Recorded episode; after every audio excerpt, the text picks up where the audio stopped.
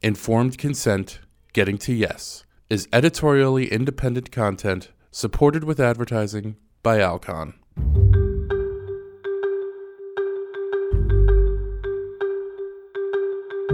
This podcast is called Informed Consent Getting to Yes.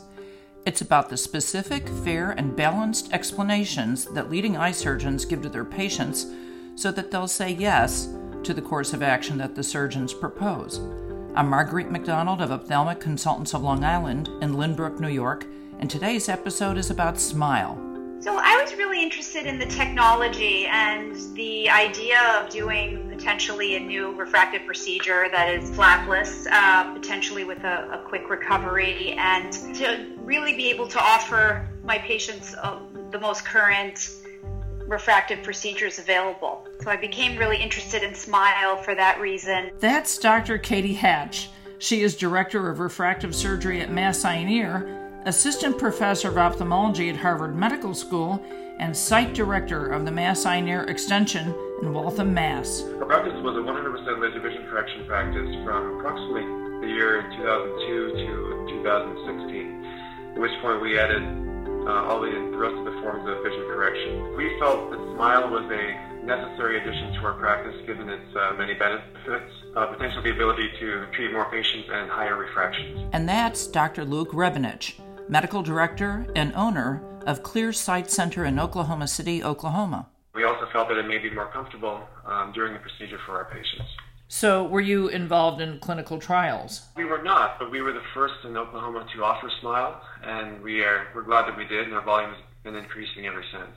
So, patients usually go to Dr. Google, and they've been Googling about LASIK for years. So, do you find that a lot of them, when they come in, already know about SMILE? So some patients have found the practice through through through Smile and have they do know that I'm doing Smile.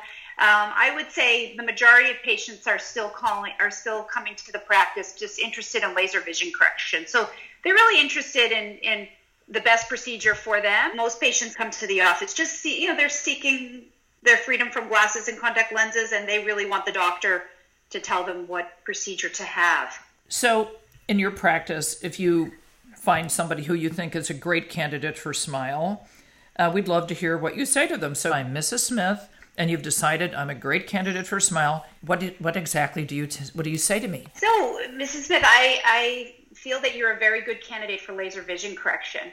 Now, we do have different options for laser vision correction. Well, Mrs. Smith, congratulations. You are a candidate for laser vision correction. Now, most people have heard of LASIK and PRK. These are forms of vision correction that have been around for, uh, for many years. You may have heard of LASIK. It's probably the most famous of the procedures. And what we're doing in this procedure is making a flap in the cornea, lifting the flap, reshaping the eye, and putting the flap back down. And so that's probably the most commonly performed refractive procedure. So we know that the flaps do sometimes, you know, they heal well, but there can be some very small risks of having a problem with the flap. Well, what I'm going to recommend for you is SMILE. It's a form of vision correction, uh, very similar to LASIK.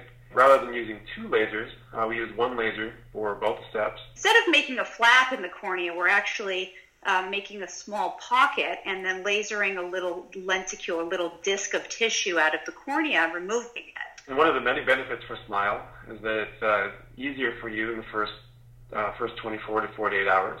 It tends to be a bit more comfortable. The outcomes are exactly the same as LASIK and PRK. And although you may be a candidate for those, I believe that your best option would be Smile. The big advantage to that, uh, in my opinion, is that it's it's a flapless procedure, so there really are no restrictions at all after the procedure. We don't have to worry about any issues with the flap.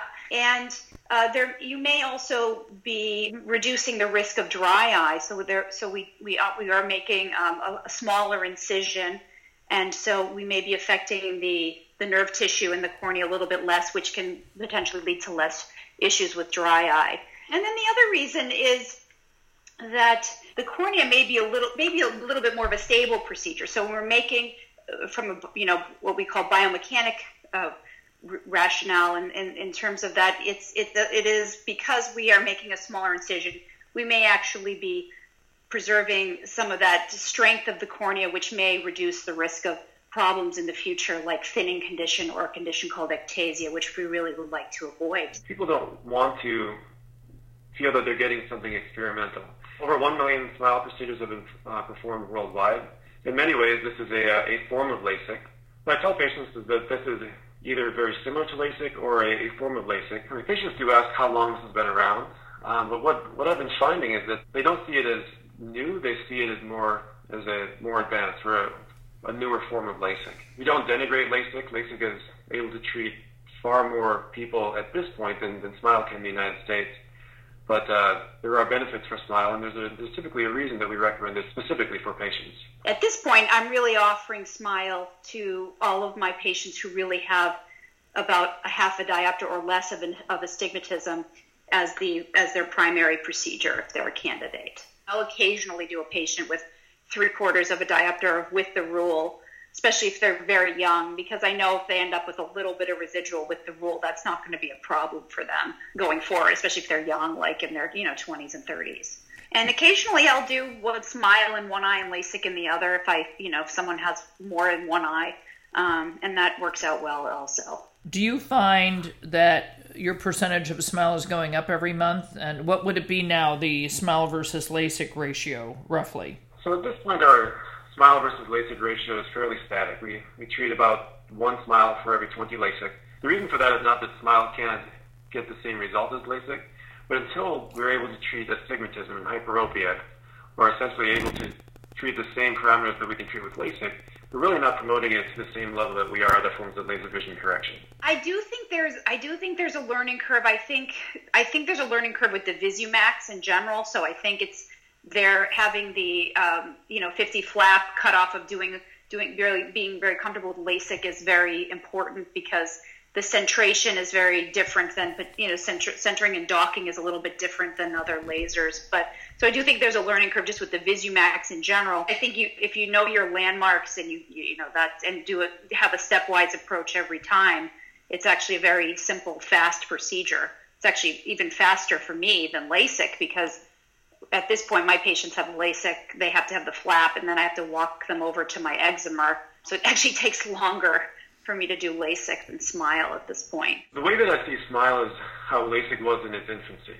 It's it is a wonderful technology that can be further developed. I believe that once we can further modify the energy settings, the uh, the incision size, the uh, the cap the cap thickness, um, as well as to treat aberrations, astigmatism, and hyperopia.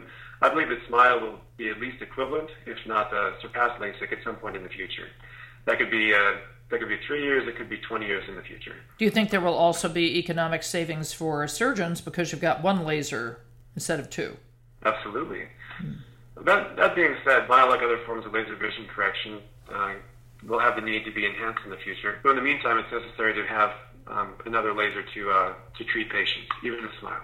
I don't think we'll ever, you know, stop doing LASIK. I think we'll always be able to offer LASIK as a procedure, but I, I think I think more and more. I mean, I know I'm going to be offering it to my astigmatic patients as well, and I'm excited about potential future applications of like what can be done with the lenticule.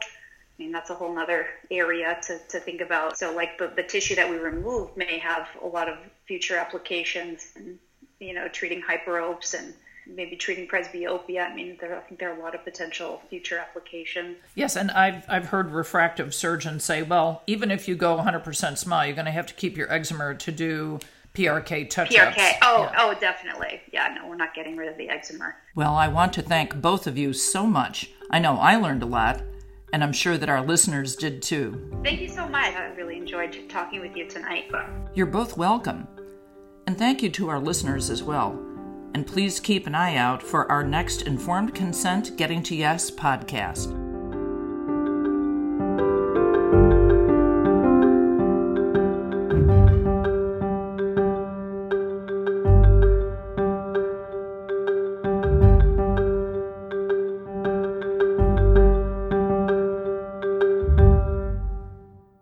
Informed Consent Getting to Yes is editorially independent content supported with advertising by Alcon.